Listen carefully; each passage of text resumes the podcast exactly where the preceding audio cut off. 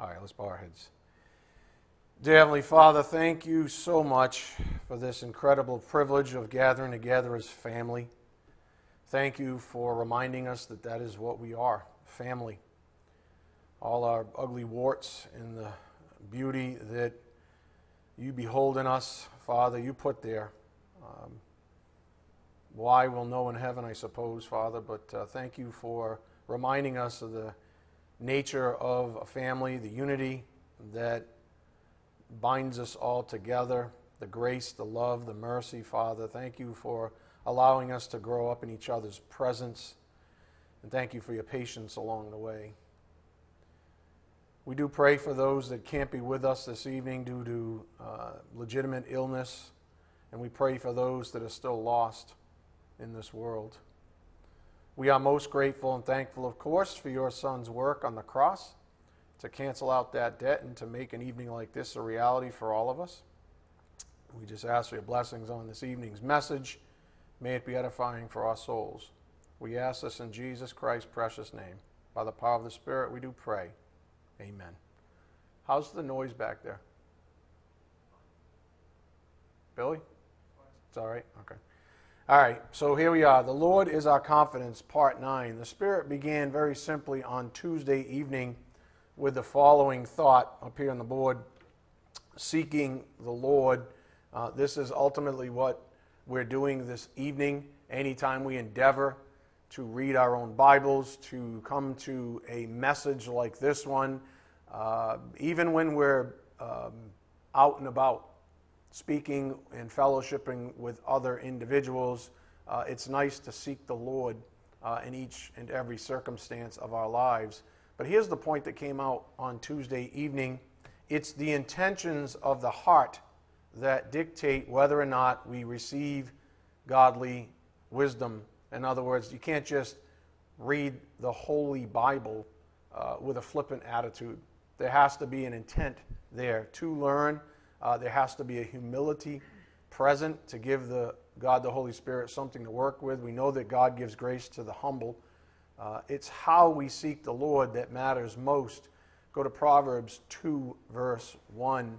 Proverbs 2, verse 1. Again, seeking the Lord, it's the intentions of the heart that dictate whether or not we receive godly wisdom. It's how we seek the Lord that matters most. Proverbs 2, verse 1 reads, My son, if, and we're going to carry this if, just keep that if with you as we continue to read. If you will receive my words, and if you treasure my commandments within you, and if, you see how it keeps going, right? It's one sentence going.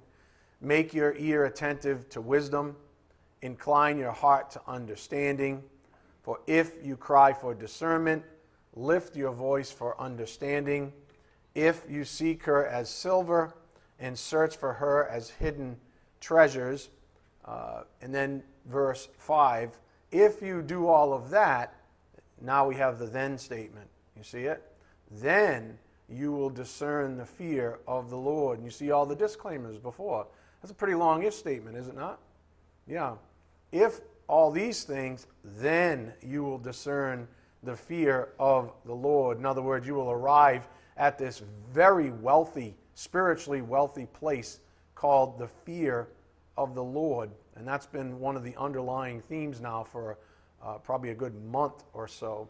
Then you will discern the fear of the Lord and discover the knowledge of God. In other words, that's what you end up reaping. You sow these things and you reap this thing. Okay? And discover the knowledge of God. For the Lord gives wisdom. From his mouth come knowledge and understanding.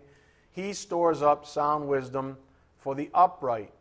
He is a shield to those who walk in integrity, guarding the paths of justice, and he preserves the way of his godly ones. Do you see the specificity there? Who's he doing these things for? People who eagerly seek Him, those who seek the Lord with the right attitude. He uh, preserves the way of His godly ones. Then you will discern righteousness and justice and equity and every good course. You start getting into the rhythm, if you would, you start understanding this is how God really works. He doesn't just throw out vapid commands at us. He doesn't just say, hey, do this thing. I really wish you would do this thing. He says, if you do this thing, then I will actually do these things for you. Verse 10 For wisdom will enter uh, your heart, and knowledge will be pleasant to your soul. Discretion will guard you, understanding will watch over you to deliver you from the way of evil. And that's as far as I've gotten my notes. The point on the board again is seeking the Lord. It's the intentions of the heart that dictate whether or not we receive godly wisdom. It's how we seek the Lord that matters most. And that's what we just read in summary in Proverbs 2, verses 1 through 12. A little further on in the Proverbs 1 to 3 block of homework reading, and I hope, really hope from Sunday you did as Scott Grande did and read Proverbs 1 to 3 because that actually came from the pulpit. Uh, it was a wonderful opportunity for you uh, to get a nice big picture. If you didn't do it, well, I guess shame on you. A little further on in the Proverbs 1 to 3 block of homework reading, the Spirit highlighted the following as well. Hold on a second.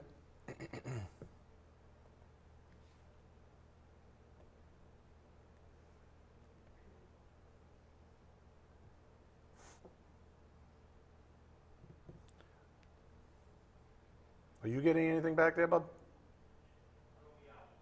It threw you out? So you got to redo yours then. a little further on in the Proverbs 1 to 3 block of homework reading, the Spirit highlighted the following as well. We'll get to it. Go to Proverbs 3, verse 11, while we correct this thing. Proverbs 3, verse 11.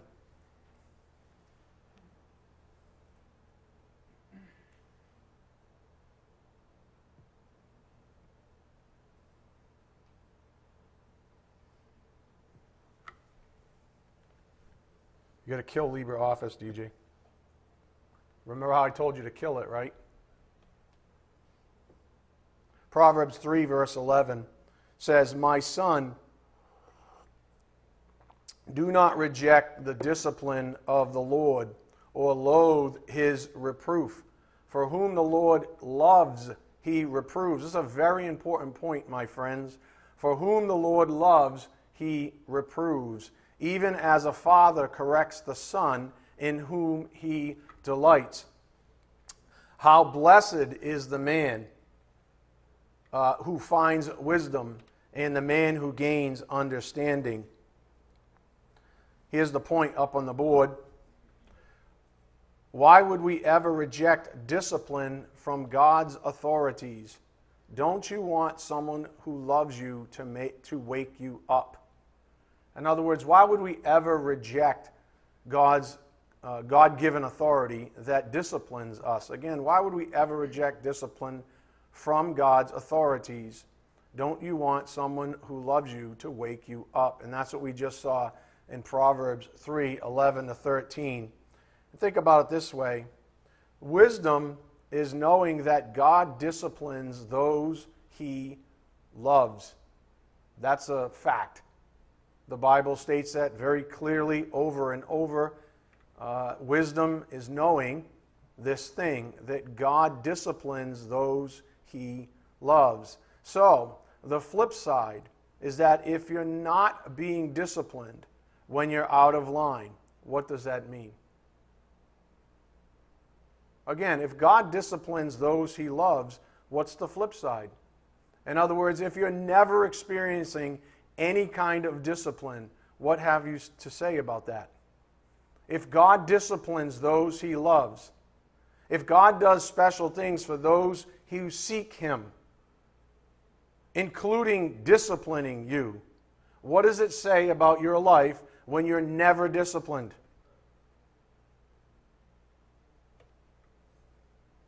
It's like the cruddy earthly father who's too lazy to put the effort into disciplining his children. That's what that would be like. And frankly, what is that message? If you're if you come across a cruddy father, an earthly father that just doesn't do his job, the message he's sending his kids is that he doesn't care. And that's not love at all. That's what we might call selfish dysfunction. The message is I don't even care enough about you to discipline you. Because as the Bible says, a good father disciplines those he loves, disciplines his own, his sons.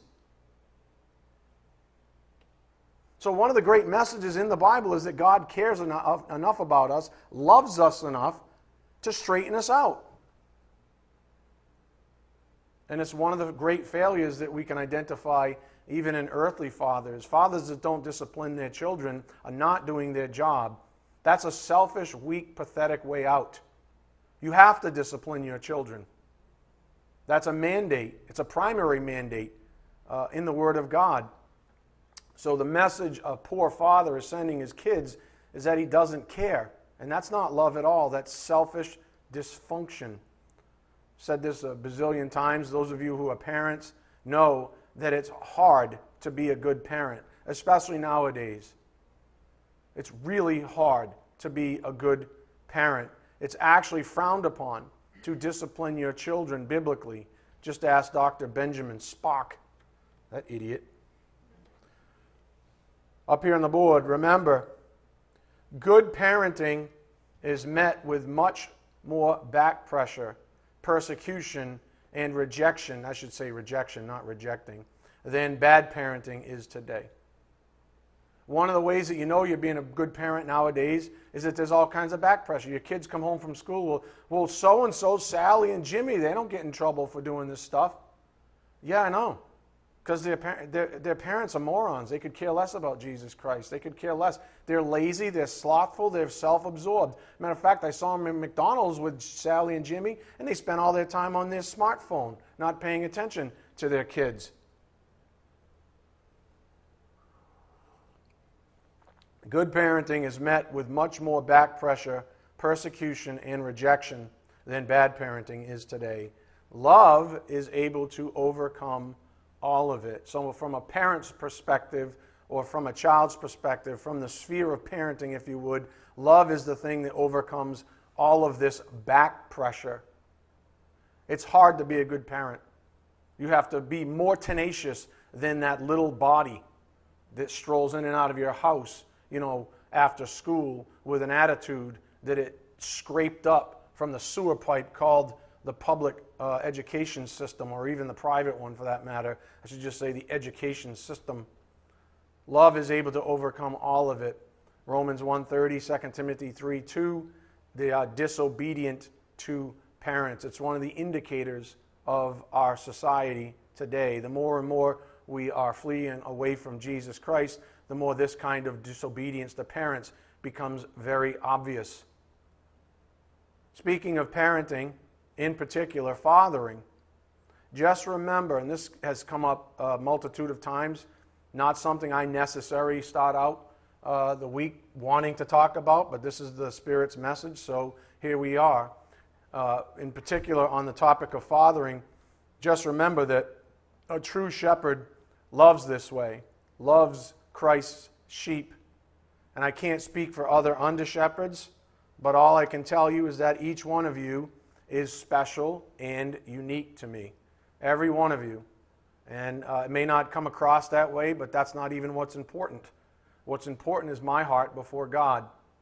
And all I can tell you is I'm not lying when I say that. I don't have permission specifically this evening to say much more on this, what we'll call a sensitive topic, but some of you uh, may have read this book up here on the board. A shepherd look, or shepherd's look at Psalm 23 by W. Philip Keller.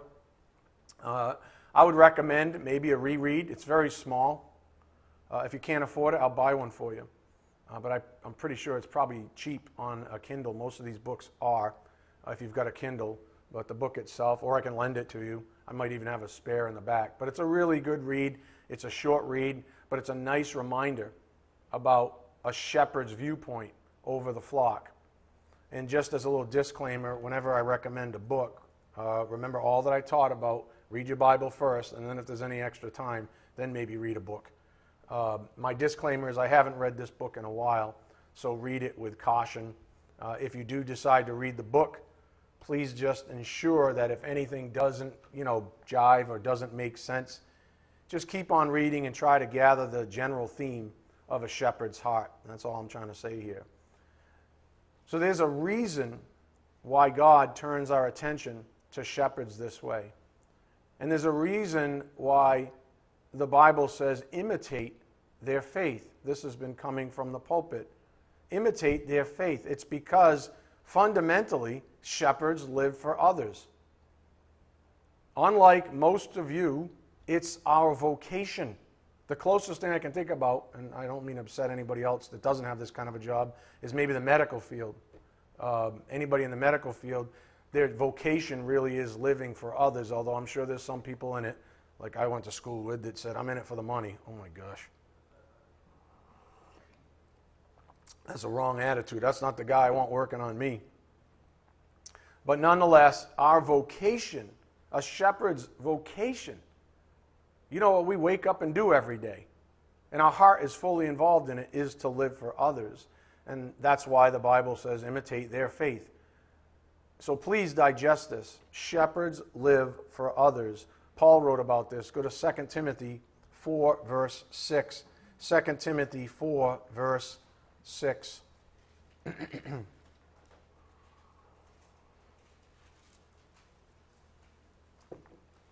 2 Timothy 4, verse 6.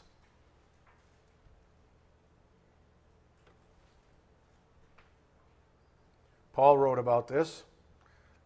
Verse 6 For I am already being poured out as a drink offering, and the time of my departure has come.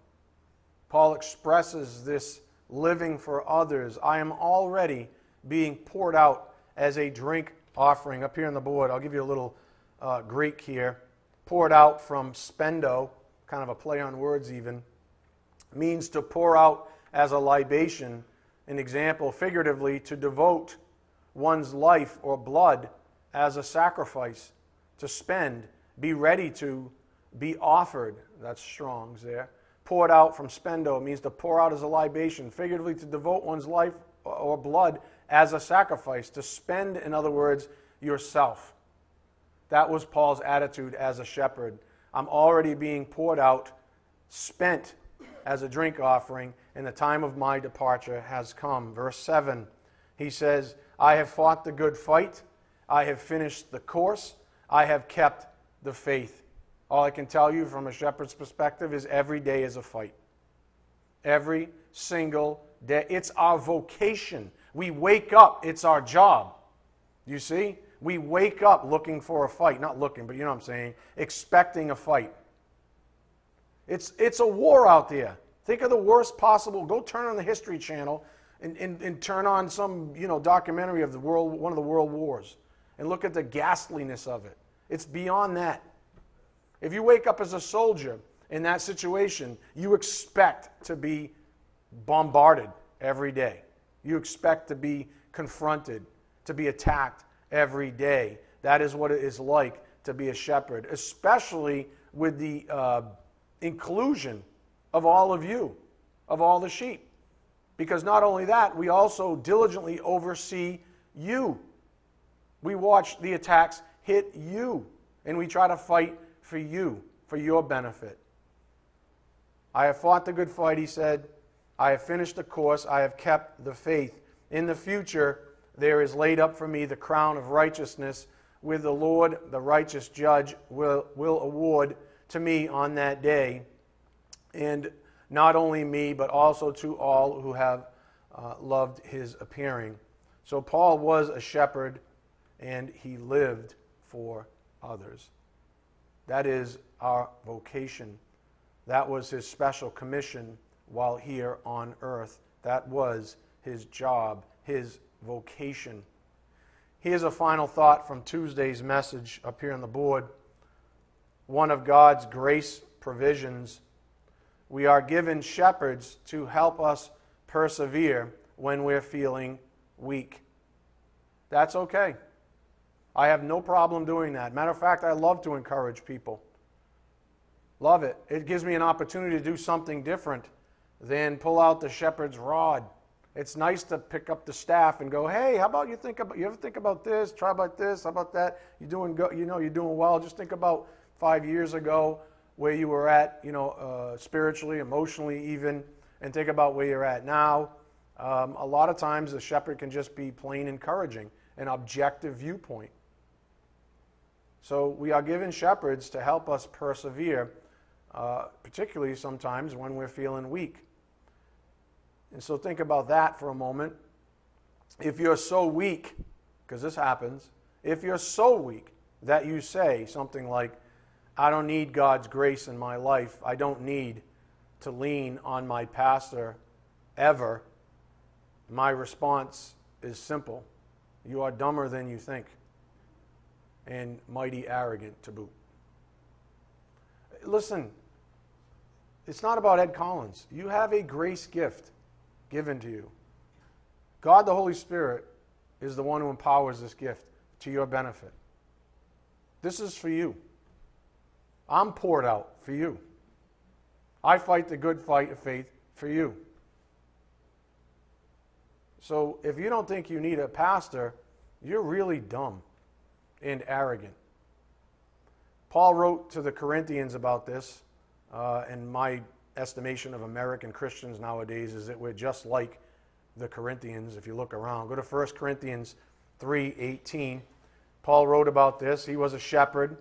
He wrote as a shepherd to the Corinthians who were pretty dysfunctional, just like most American Christians are.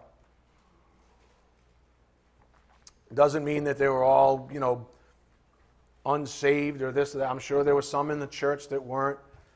But he wrote to them out of love as a shepherd would to his sheep.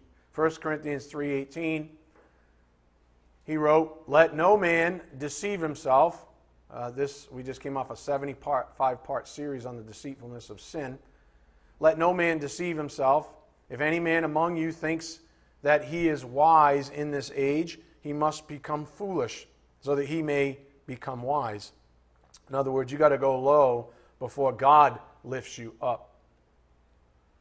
For the wisdom of this world is foolishness before God, for it is written, He is the one who catches the wise in their craftiness. And again, the Lord knows the reasonings of the wise, that they are useless. A lot of puffed up individuals out there that think, I don't need a pastor, I'll just read my own Bible. A lot of people like that.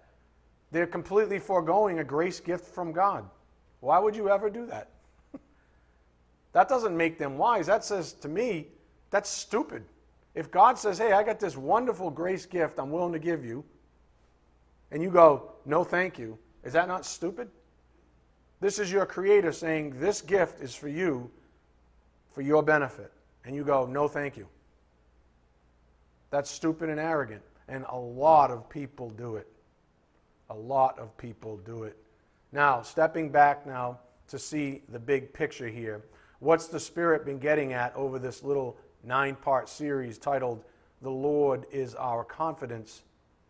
I think by now it's safe to say that He's been trying in a very practical way to assure us of our faith, to exorcise any demonic doctrines that cause doubts in our souls, to rid us of any fear that causes strife among us holding us in bondage to worldly thoughts and even emotions. All of this, frankly, is just another way of saying to fear the Lord. To fear the Lord. That's what he's been doing. Fearing the Lord in a healthy, biblical way has real benefits, not just wispy shadows of reality that seem to blow away at the first hint of real life. I think there's a lot of that that goes on, probably even in this church. People come, they hear the Word of God being taught uh, with authority from a pulpit like this. They're convicted by it, and as soon as they step off the step out there, it's back to their old world. It's not real, you see. It's just something, it's like Paul said a person that looks in the mirror and then turns away, they forget what they looked like. under the scrutiny of the word. They turn away, they go back to their real lives or their so called regular lives, and the real benefits of understanding and fearing the Lord are lost right there at the doorstep. If they even make it there, because the, for some, like I just described, the arrogance is so great they won't even come here because you know they don't need this kind of teaching. They don't need this kind of exhortation. They don't need this kind of encouragement. They don't need the rod or the staff, you see. They're self made men and women. Isn't that what America uh, strives to make in this world? Self made men and women. Isn't that why we hold up, you know, Bill Gates and Jeff Bezos and all these other billionaires? Everybody wants to be like the next billionaire. Why? They're all atheists. Look around. Why would you want any why would you want that ever? But that's the game we all play.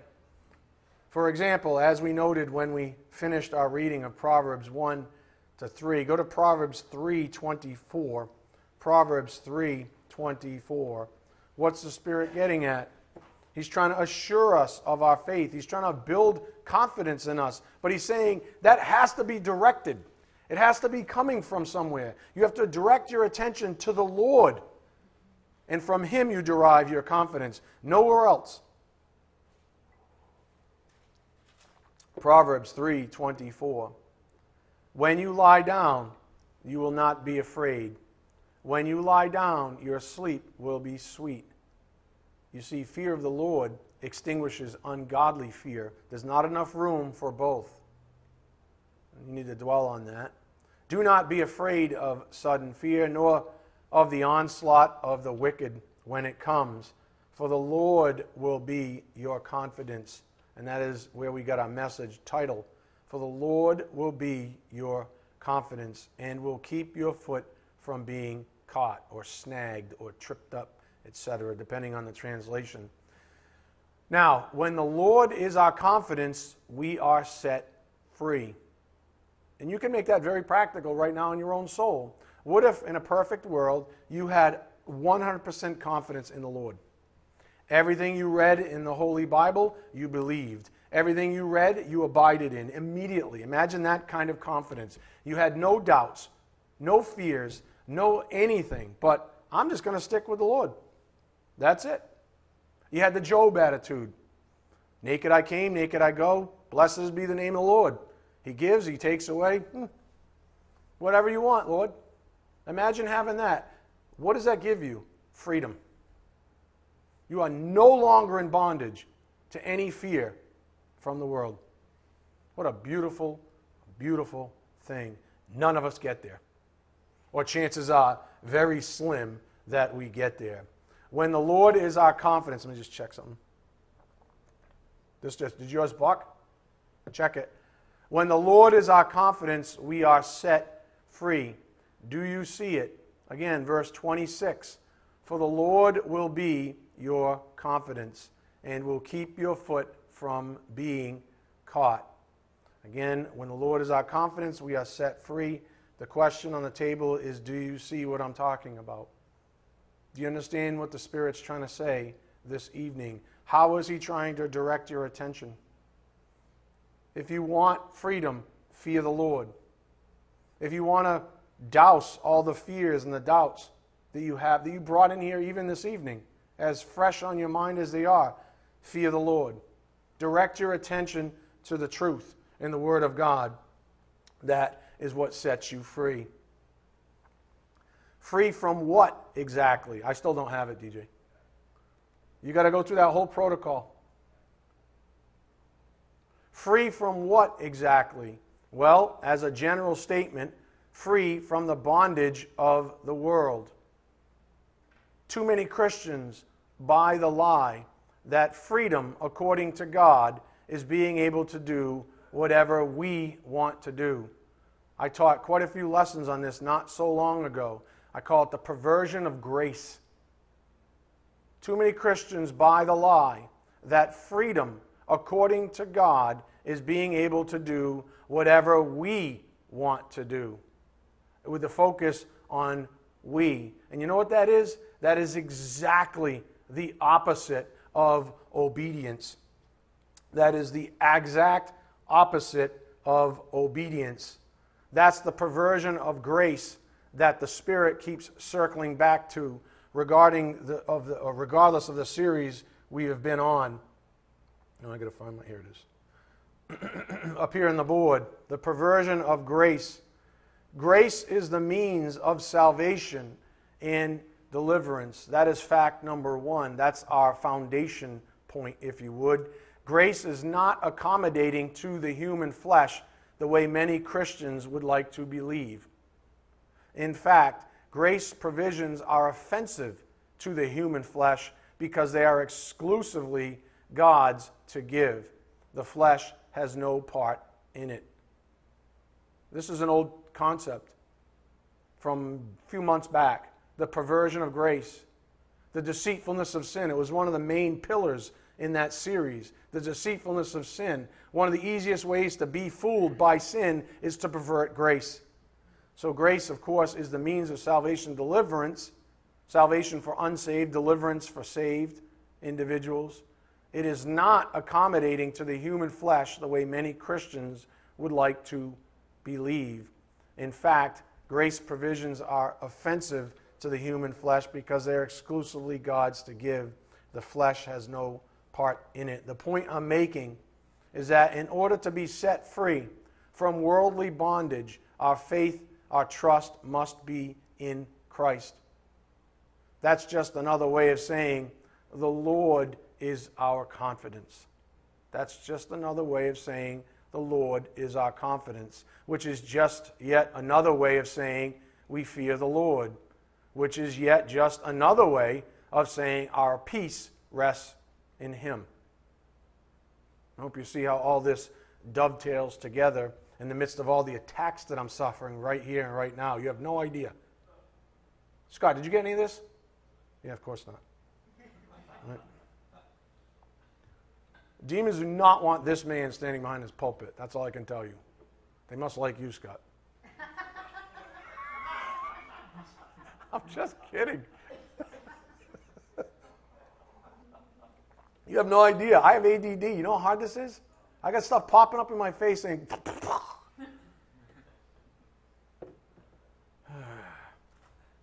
So bear with me. Again, if we purchase a lie, this lie on the board, if we purchase a lie about God's grace, we compromise all of that. Everything I just mentioned that concluded with our peace resting in Him.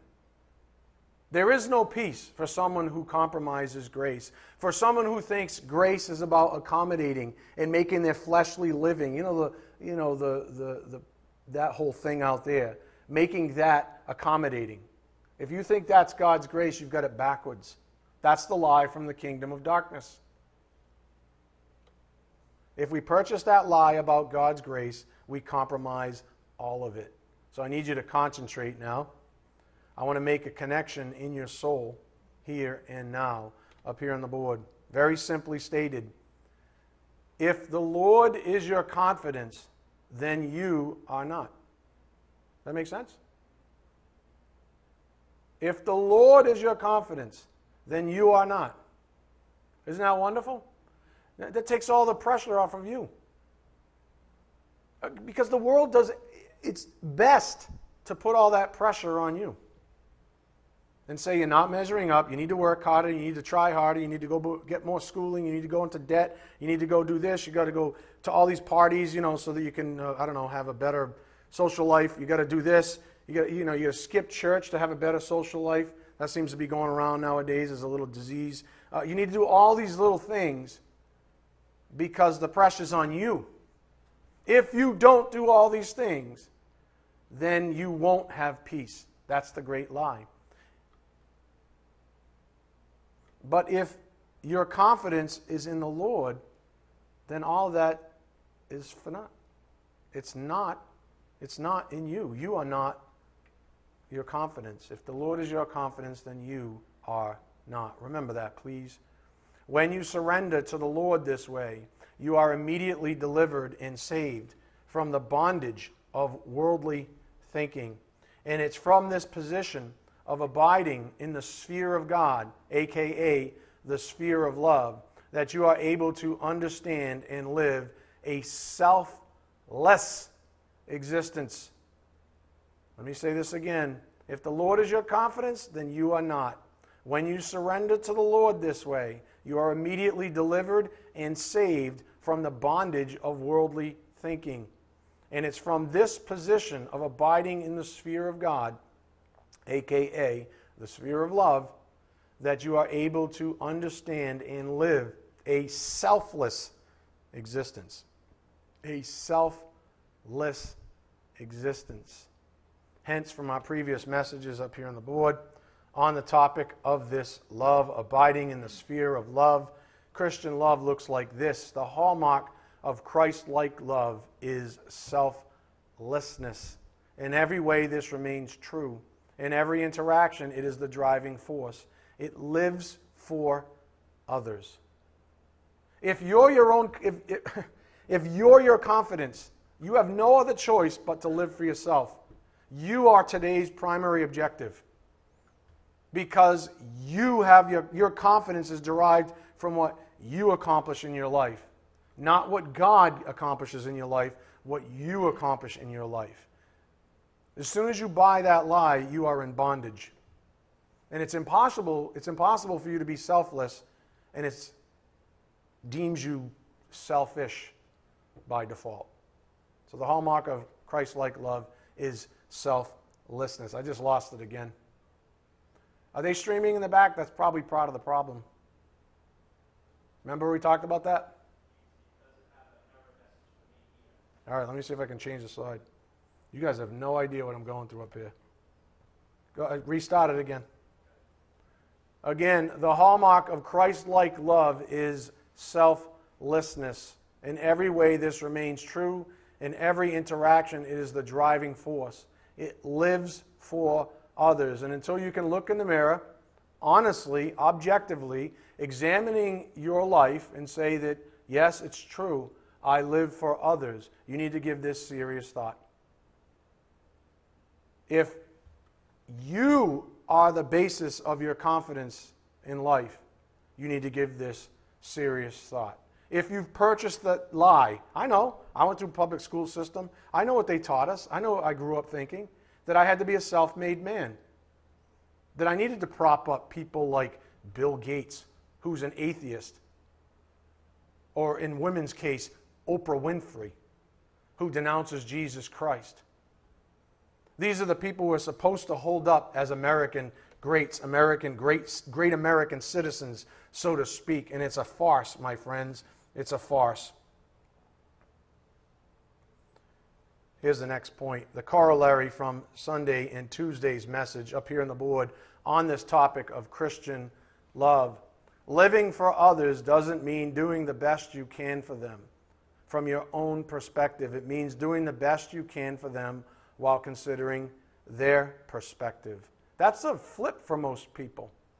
Most people have a certain set of goggles that they wear it's called their own viewpoint on life. If it didn't happen, if it's never happened to me, then it, it's impossible to happen. It doesn't exist. I can only understand the world. I'm only willing to stretch to the boundaries of my own existentialism. Put it that way. My own existence. But I'm unwilling to step outside of that and look at something from someone else's perspective. That is a selfish person's approach to living. That is a person that is their own Lord. Their confidence dwells in themselves. They don't have time to be selfless, you see. This change of perspective requires discipline, integrity, and humility. It's why uh, sanctification takes so much time. On Sunday and Tuesday, uh, those three words, discipline, means you must train yourself to practice thinking of others first because it's unnatural. Uh, integrity means that when you evaluate a circumstance, it's honestly and with a biblical standard. And then humility, whatever the Spirit convicts you of, you abide in it. You don't go la, la, la, la, la. You don't do that thing. Go to 1 Corinthians 9 22. 1 Corinthians 9 22.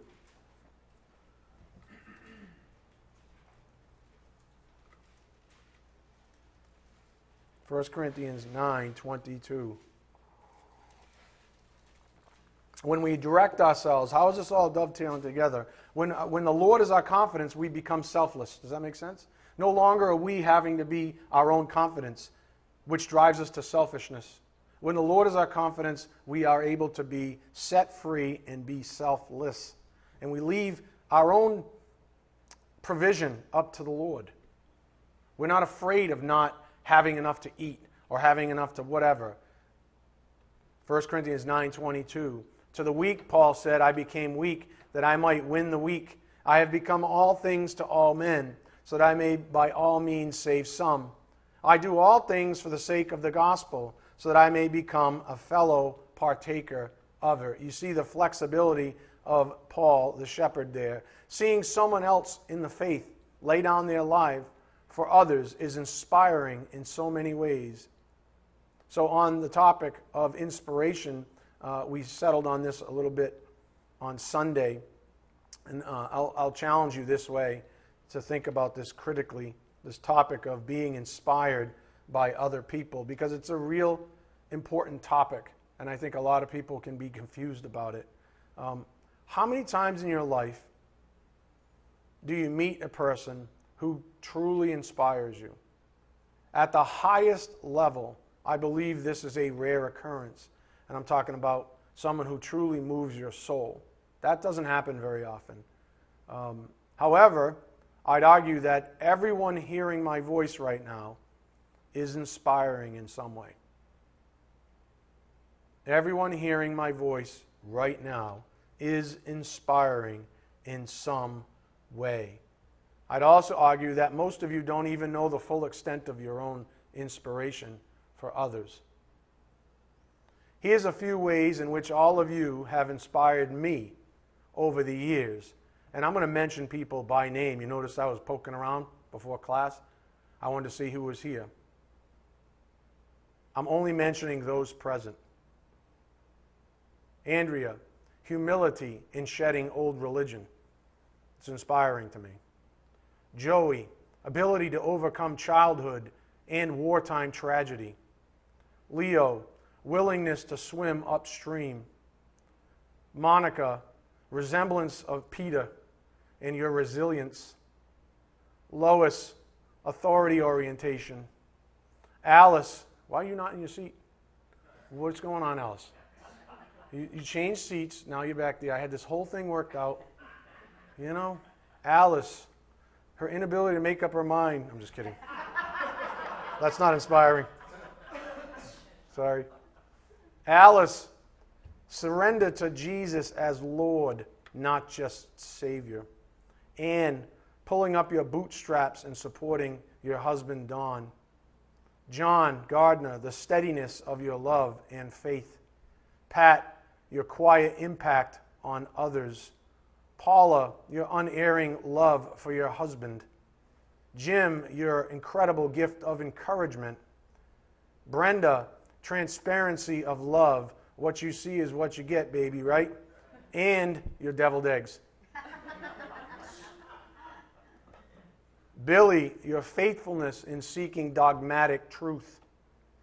Kathy, if you, she's back there, perseverance through illness. Todd, your strength and conviction in the Lord. Christian over here, standing apart from your peers. Lydia, your faithfulness to Jesus, and you have five kids. Scotty G, amazing heart for Christ and others. Anthony, solemn, no frills assurance of faith. Did I forget anyone? By no means is this list exhaustive. I only listed those of you present, and I only listed one area that popped into my mind for each of you. The point is to reveal to you how each one of you inspires me, your pastor. Maybe you've never thought of it, but I meant every word I said. And frankly, if I had more time, I would keep going on and on and on. Please don't ever believe that inspiration is a one way street. For example, from, you know, shepherd to sheep only. Trust me, it goes both ways, and for that I am very grateful. Sadly, I think the topic of inspiration can be confusing to some. Sort of like being, I'll call it gun shy, about allowing inspiration to come through others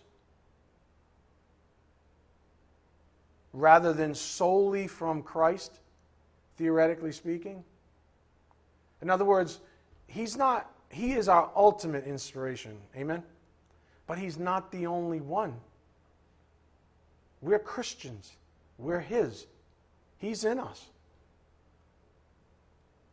I think what we all need to remember is that God shows us grace through instruments of righteousness, also known as others.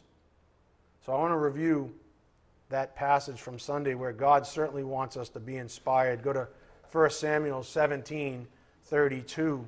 1 Samuel 17 32.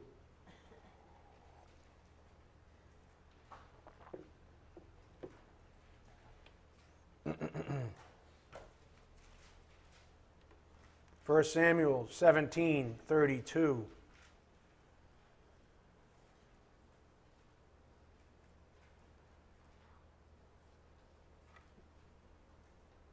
Hey, I wonder if little David's miffed. He's like, what about me? 1 Samuel 17 32. David said to Saul, Let no man's heart fail on account of him. Your servant will go and fight with this Philistine. Then Saul said to David, You are not able to go against this Philistine to fight with him, for you are but a youth, while he has been a warrior from his youth. But David said to Saul, Your servant was tending his father's sheep when a lion or a bear came and took a lamb from the flock. I went out after him and attacked him and rescued it from his mouth. And when he rose up against me, I seized him by his beard and struck him and killed him. Your servant has killed both the lion and the bear, and this uncircumcised Philistine will be like one of them, since he has taunted the armies of the living God. As we noted on Sunday, the secret to David's courage was faith in God. More specifically, the coexisting truth of abiding in faith, namely the existence of divine love. As Paul wrote up here on the board, 1 Corinthians 13, uh, 13, it just crashed on me again, but that's okay. 1 Corinthians 13, 13. But now faith, hope, love abide these three, but the greatest of these is love. Go through the motions, DJ. David loved the Lord. Again, verse 13 from 1 Corinthians 13 reads, But now faith, hope, love abide these three, but the greatest of these is love. So, what's the deal with David? Why is he so inspiring? What gives him this unbelievable, almost unparalleled courage? He loved the Lord. Ta da! Imagine that. Imagine what you could do. Uh, did you not see David's confidence in the Lord? Where do you think it all came from? What was the wellspring? He's just a little guy, a little young guy. It didn't come from himself, it came from his faith in the Lord. His confidence was in the Lord. He said, Whatever you ask of me, Lord, I'll do it. I mean, because it's your good work. I mean, if this guy's taunting you, it's your good work. He's going to he's going to be the one that loses, obviously. David loved the Lord. Think about it this way there was nothing about David that set him apart from any one of us other than this one point. Nothing truly. No other wellspring that he was drawing from other than he loved the Lord. Everything about him, all the way from his notable humility to his faith and faithfulness, was rooted in love for the Lord God. The Lord was everything to David. That's what makes anyone in human history special in this way. And I have special in quotation marks because there's really nothing special other than a person's love for the Lord. It's also what we believers find most inspiring, is it not? That's my, that is the most inspiring thing of all when I see someone who truly loves the Lord. I was thinking about this, and I invite you to do the same. I was thinking about those believers that I admire so much, and the common thread among all of them is their unbridled love for the Lord. They don't even have to be the most educated. Most of the time, they, they have no, little or no formal education. They just love the Lord. They read their Bible. Their, their intentions are good. Their motivation is good. They just want that relationship with their Lord to remain pristine in their life. And a lot of these people have to deal with all kinds of craziness and all kinds of dysfunction. Spouses that are out of control, children that are out of control, uh, circumstances that are just blowing up in their faces uh, every day, but they love the Lord. And that always shines through. So it's true, they all have different, unique personalities, but my personal affection for these people is based on what I see in terms of their love for Christ. The more we get to know a person, the more we see Christ in them, assuming they are a believer. That's why my advice for single people looking for marriage someday is always the same. Look for Christ in the other person. If you don't find him, introduce them to him and drop the notion of courting them for the time being. They're not ready. The Bible says they are not for you. If you're single and you don't see Christ in another person, that should be the last person you're trying to court, the last person you're thinking about marrying, and you certainly shouldn't be dating them. Back to our previous point the more we get to know a person, the more we see Christ in them, assuming they are a believer. Up here on the board. We love because we know. That is 1 John 4 16 to 19. Our confidence comes from our knowledge of the Holy One. Go to 1 John 4 16. 1 John 4 16.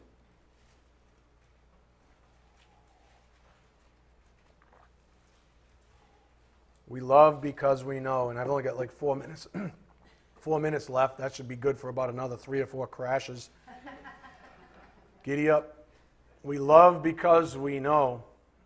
1 John 4:16 We have come to know and have believed the love which God has for us. God is love, and the one who abides in love abides in God, and God abides in him. By this love is perfected with us, so that we may have confidence in the day of judgment, because as he is, so also are we in this world. There is no fear in love. Don't you love that? you abide in the sphere of love, that other fear, that ungodly fear, gets squeezed out. The sphere of love is where the fear of the Lord is. It's the same sphere. And there's no room for that other fear. There is no fear in love, but perfect love casts that thing out. Because fear involves punishment, and the one who fears is not perfected or matured in love. We love because he first loved us. We love, to the point on the board, we love because we know Him. This truth extends even beyond our love for God. We might rightly say we love each other because we know each other. To Scott's point on Tuesday, and I think most of you relish this statement I'm about to make we are a family. I think most of you understand that by now, and most of you relish it. And I think most of you love the idea that you've been brought to a family, a godly family, where you have real brothers and sisters forever and ever. We're going to be together, think about that, for all of eternity. some of Somebody like, uh oh. But think about that. Is that not magnificent? That's magnificent. We get to, we get to know and love each other now. We get to get to know each other now. From all different walks of life, we get to come together in a, in a, uh, in a time like this, in a place like this, on a Thursday evening when the rest of the world is doing God knows what? Running away in fear from God knows what today? drinking away, drugging their way through life because they have no happiness, no peace, no nothing. We are a family, and I know most of you love this idea, as you should. Furthermore, as this came out on Tuesday, we love good fathers in our family because we see Christ like caring from them and it comforts us. We also love our brothers and sisters in Christ because we share a unified heart. Each of us gifted this way by the grace of God. And from this environment, trust begins to flourish and grow. I mean, I can see it at the food table back there. Don't look, I'm always paying attention. I can see in the food table back there. I can see it on the couches over here. I can see it as you sit next to each other that a certain trust with each other, a love, a familial attitude begins to flourish and grow. It's a whole new economy, one that Jesus spoke of when he said, It is more blessed to give than to receive. When trust is the baseline of our relationships within a group, the dynamic shifts from living selfishly to living for others. And that brings us all the way back to this principle, and then I'm going to close Christian love. Again, let me repeat what I just said, though. When trust is the baseline of our relationships within a group, you're never going to trust somebody you don't know. The dynamic shifts from living selfishly to living for others. And that, my friends, is the hallmark of Christian love. The hallmark of Christ like love is selflessness. In every way, this remains true in every interaction. It is the, the driving force, it lives for others. Amen? All right, let's bow our heads. Dear Heavenly Father, thank you so much for this incredible privilege of studying your word here this evening. Thank you for reminding us of our family. Thank you for reminding us that we have brothers and sisters in Christ for all of eternity. And thank you for giving us the time and the place to fellowship together, even on a night like this one. We just ask for your blessings on this evening's message and what we've actually learned and we take back to our homes. We ask this in Jesus Christ's precious name, by the power of the Spirit. Amen. Thank you.